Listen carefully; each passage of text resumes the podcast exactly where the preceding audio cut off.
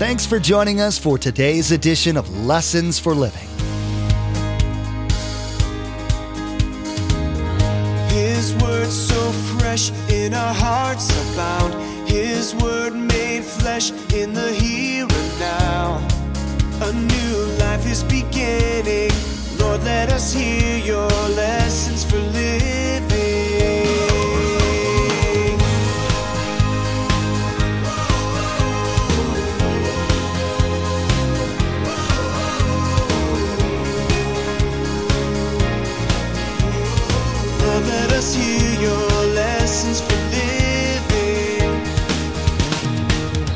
Now, when we ignore the Word of God, we're actually listening to other voices. The voices that we're listening to are the voice of Satan and the voice of self. I don't want to be listening to myself, and I certainly don't want to be listening to Satan. But when God speaks, if I ignore it, then I am listening to myself because I'm saying to myself, self, forget it. Because He's not, God isn't speaking to you. That's not about you. And Satan says, no, you're fine in that area. So I am listening, but I'm listening to the wrong voices. There are lots of voices to listen to in this world. Many of them tell you that you're doing okay and that you should trust your own wisdom and decision making. The Bible, however, takes a different view of how best to chart your path. As Pastor Mark will be teaching today, Scripture makes it clear that you can't direct your own way successfully. You'll hear about what a Christ follower is supposed to be doing when it comes to making their way through this life. You'll hear God's opinion on how best to run this race called life. Remember, there's quite a few ways to receive a copy of Pastor Mark's teaching. We'll be sharing all that information with you at the close of this broadcast. Now, here's Pastor Mark in Hebrews chapter 3 as he continues his message Don't Turn Away from God.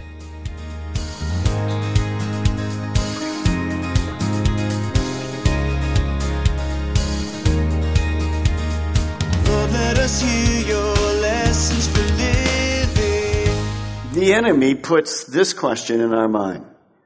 Well, if God cares for us, where is He? What's the deal? Look at the thing. I mean, here's all the things that are against us. Here's one thing that's for me. But where is God in all this? Well, that's unbelief. I mean, for us in the New Testament, we have a great promise. I'll never leave you. I'll never forsake you. It's a promise from God. But their question was, we're thirsty. Doesn't seem to be a solution. Whatever. Now, we can't be too prideful. Because I won't ask who this week grumbled, but I'll move right past that. At Meribah, their complaints just, well, you know, you saw them. They had trusted God to deliver them every step of the way, but here they, for some reason, unbelief starts getting in their life. In Numbers 13, you remember the deal? We won't need to turn there. It gets worse. You remember what happened? You can turn back to Hebrews chapter 3. In Numbers 13 and 14, God said to the leaders of Israel, pick out 12 men, 12 spies, one from each tribe, send them into the promised land to explore the land. I want to show you that it's absolutely incredible. So for 40 days, the spies went in, people were waiting, probably upwards of at least 2 million people. They went out from the desert and went south and north and went through the whole promised land. You know the 12 spies came back. It was a land, well, impossible to describe. Although they brought some grapes back, you know, and the huge, I mean, big suckers. Can you imagine the seeds in those guys? Look like our watermelon. Well, they brought it back and pomegranates and figs and all kinds of stuff and it was prosperous. And so they had the little review. What's the deal? You know the story. Ten of the twelve gave a critical, faithless review. They said that the land was untakeable. No chance to inhabit it. In fact, they said, we're like grasshoppers in the eyes of these giants. And God isn't big enough to free us, to enable us to take a land when we're grasshoppers. Now Caleb stepped up to the plate And Caleb, and of course Joshua, as you know, were the two that said, well, no, that's wrong. Yet, we, certainly we understand there's giants here. We see that, but that's not a problem for God. God's told us to take it. We need to just dare to believe God and step out. So, remember what God was doing here. Two things very important that you clarify what's taking place. God, well, He puts us through difficult times. He tests us to bring out the best in us, to mature us. So tests are like spiritual exercise, lifting weights. Without the test, our faith doesn't grow. Just doesn't grow. If you don't do any kind of weight training at all, few little things, push-ups, whatever, as you get older, it affects your back your bones, at hips. Lots of people end up with broken hips. They end up in nursing homes, all things, because we simply haven't exercised. Well, spiritually, it's the very same thing. God allows tests to come into our life so that we can step back and go, God, I have to, I have to throw all my weight on you. I, I, how am I going to get through this? And God matures it. Now, on the other hand, Satan tempts us. He tempts us for one reason to bring out the worst. And this is exactly what we see here. Caleb and Joshua see it as a test. Go for it. God's going to deliver us. The other 10 spies, and of course, in a moment, all the rest of the people go, this is crazy. We're not going to go in there and get blown away. And what that failure does, they looked upon it as a temptation. This is crazy. And what happens? They will die. All of them, except for these two, will die. Now, lots of times we're around people who can be a little critical and a little negative. I was reading a story about Robert Fulton when he tested his first time he tested his steamboat. It said that this is a true story. People were on the shore. Of course, they'd never seen anything like this before. And as he had his steamboat out there, they began to chant, it'll never start, it'll never start, it'll never start. That's encouraging, isn't it? When you come out to watch the thing you've been working on all your life. Interesting, the true story is this, when it started and began to move, what do you think these people said? Here's exactly what they said. It'll never stop. It'll never stop. It'll never stop. Now that's the kind of people you want to circle yourself and have good friends with, isn't it? Something's always wrong. Well, that's exactly what happened here. Look at Numbers 14.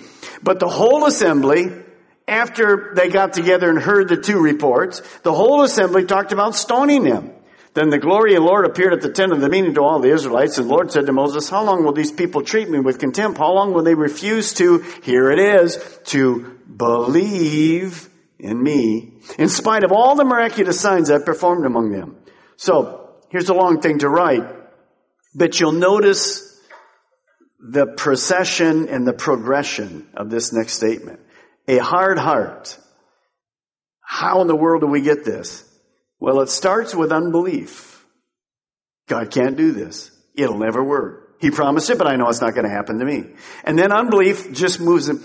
It kind of, it can lead this way. It can actually go both ways. Grumbling, negativism, critical spirit, division, disobedience.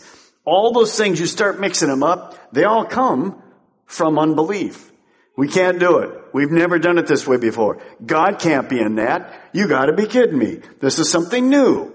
And so, unbelief, remember, the church struggles with this a lot.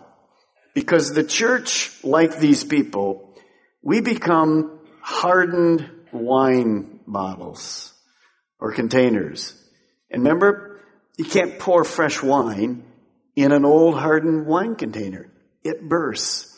And so I remember back in the 80s, early 80s when Malcolm came from Costa Mesa and brought contemporary Christian music. You've heard me talk about it before. Well, the, the container in Brevard County, we were the talk of the town. Oh, we weren't the good talk of the town. We were devil worshippers. We were all of this kind of stuff, all these weird things. Even simple things. You remember, Other than the Catholic Church, we were the first Protestant church in Brevard County here at Calvary Chapel to start a Saturday night service. Oh, I can remember the emails. It's not on a Sunday. What are you doing worshiping on a Saturday night? I mean, things you wouldn't even think about today. And now on a Saturday night, what? It's like a happening service. You know, God said, well, maybe I will show up. It's going to be all right. We laugh, but the older we get, well, we didn't, we didn't do it like that in the 60s. And you have to be very careful because not only the old ticker that gets hard, the old brain gets a little hard as well. So be careful as we go through this. Now back to Hebrews 3:10. That is why I was angry with that generation. And I said their hearts, there it is again, are always going astray. Because of that, they have not known my ways. Now think about that. A Christ follower that doesn't know God's ways. That's an oxymoron. Christ follower, how could he not know? We're following him. Now, verse 11, so I declare my oath, in my, an oath in my anger, they shall never enter my rest. We'll have a lot to say about that uh, when we talk about chapter 4. See to it, brothers, that none of you has a, circle this in your Bible, a sinful, unbelieving heart. That's the key to this chapter. A sinful, unbelieving heart that turns away, notice, from the living God. Not from a dead God, not to a God that's aloof, doesn't care for us, but a living God. So, how does this happen? Very simply. Here's number three. Today, you understand that repeatedly saying no to God leads to a hard heart. It's not a one-time thing. It's a procession that takes place. It progresses in our lives. You see, when God comes to us as followers of Christ, the word is spoken to us in our private devotions or wherever. God begins to minister to us in a service. We listen to a song and God begins to speak to us. And pretty soon, if we're not careful, we can ignore the word of God and the correction, and then we become less sensitive to hear the Holy Spirit as He speaks to us. In other words, the next time God speaks to us about the very same thing, it didn't rattle us as much as the first time. And then pretty much as it goes along, it's like almost like a seared conscience, a hardened conscience. The opposite of that is what many of you did. When we challenged you, try when possible, work things, sickness, try to get here on time or close to on time so we can worship. You guys did really good and you're doing good. Remember, that's a habit though. You don't come once and go, well, I got the habit broke. No, you have to work at it. Well, a hard heart doesn't happen with you saying no to God once. It just keeps coming back to us.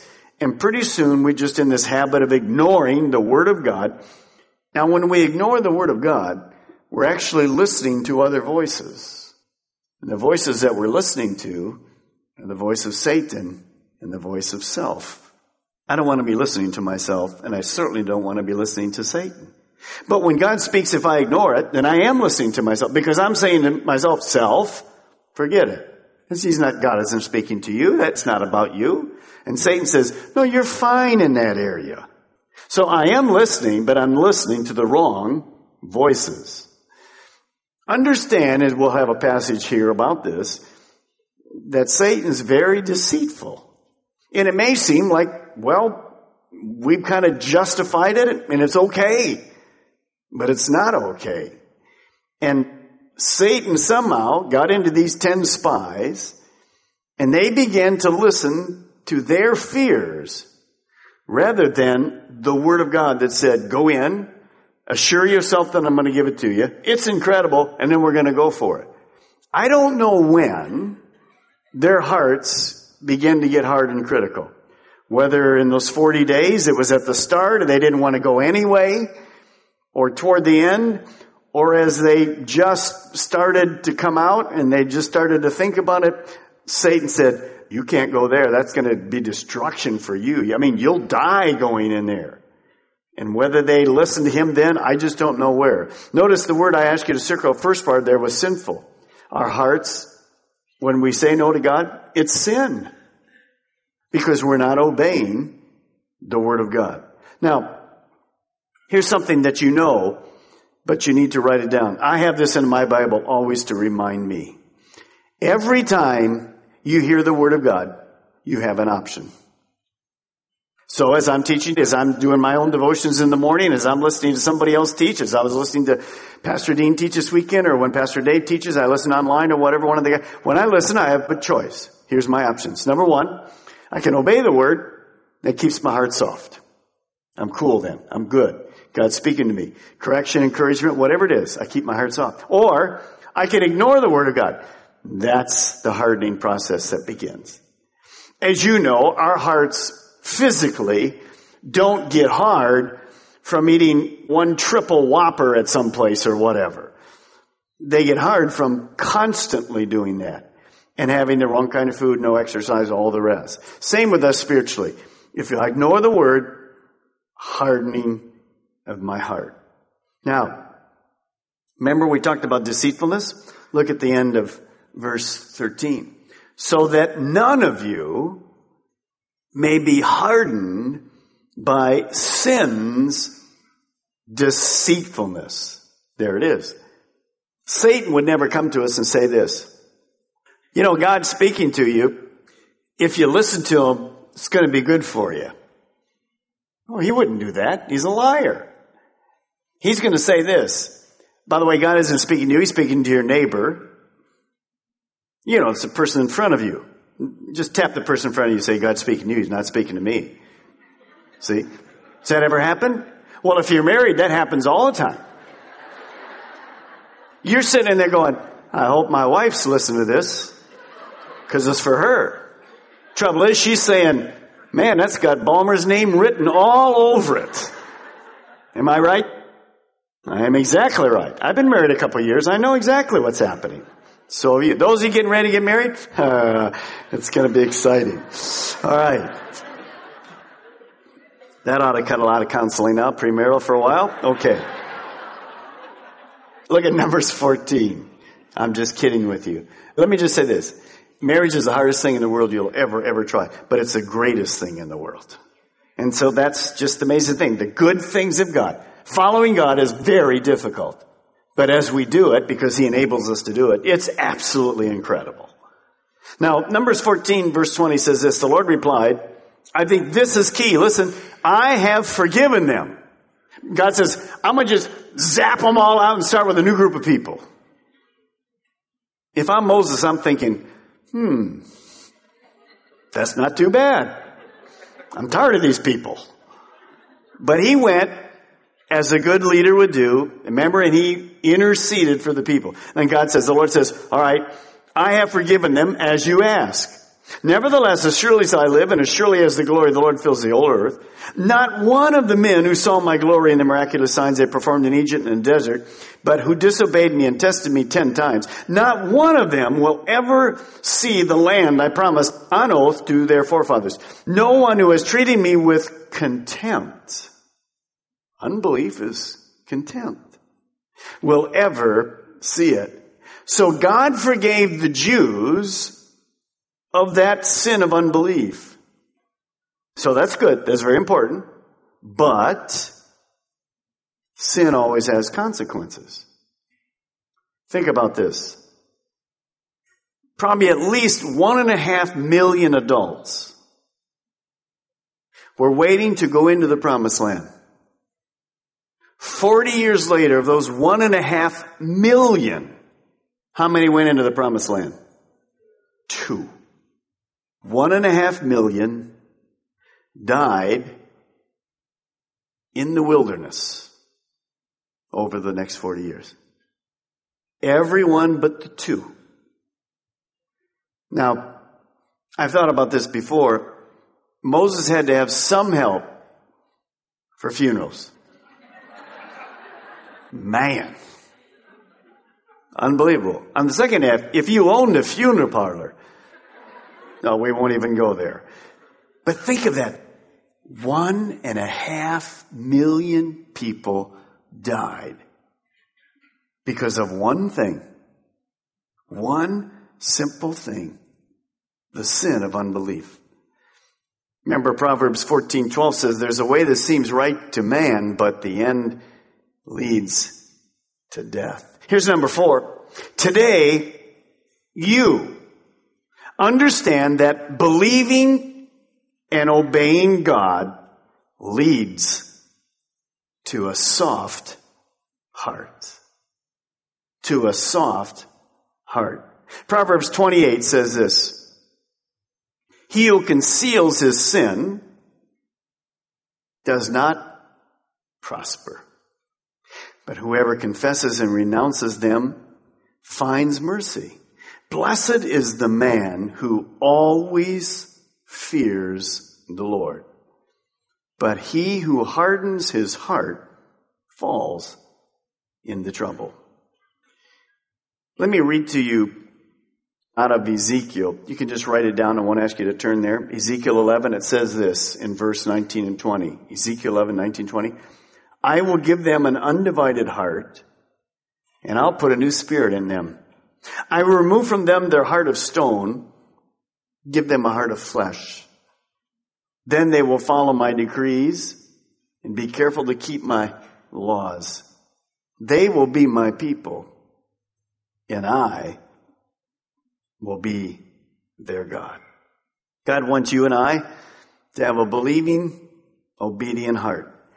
As we guard our hearts, that's my purpose. I have to guard my heart because there's all kind of ways it gets hard, gets discouraged, starts down this path. If I guard my heart and I obey God, God's going to keep my heart soft. It's going to be there in a great relationship. And it's going to be a joy to follow Christ. But I have to guard my heart. Now, here's the key. How did God design for us to keep our heart soft?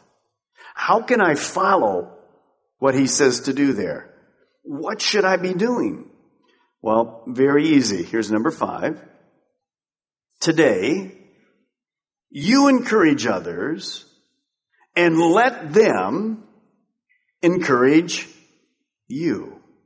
Look at verse 13 but encourage one another, oh, twice a year, so that none of you may be hardened by sin's deceitfulness. Is that what it says? Well, here's really what it says. But encourage one another every Wednesday night. And for those of you that can't make it on Wednesday night, every third weekend that you make it. Is that what it says? Now, why in the world does it say I'm to encourage people and let people encourage me daily? For one reason the deceitfulness of sin. In today's teaching, Pastor Mark warned you about the danger of grumbling when times get tough. You saw the example of the Israelites and their complaining when they were being set free from the Egyptians. You learned how they allowed their circumstances to take their eyes off of God and His amazing provision for them, and how not to do the same in your life. We know social media is a big part of everyone's lives, and it's a great way to stay connected with each other. We'd like to add a little bit of joy and Jesus to your Facebook and Twitter pages, so come like and follow us. You'll be able to keep up to date with all the latest information about Pastor Mark, the Ministry of Lessons for Living, and the church behind it, Calvary Chapel, Melbourne.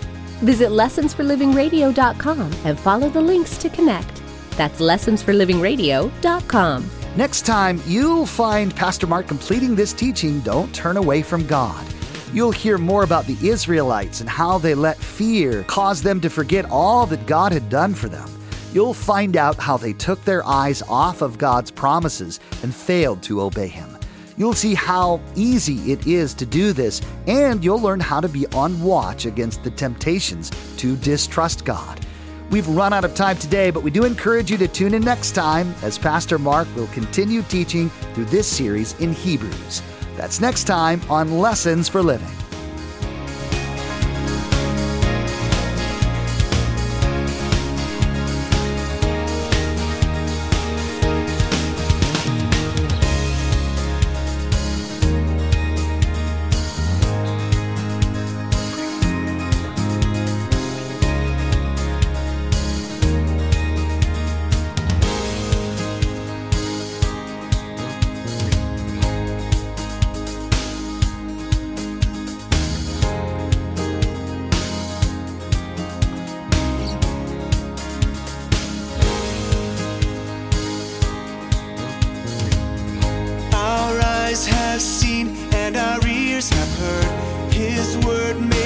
A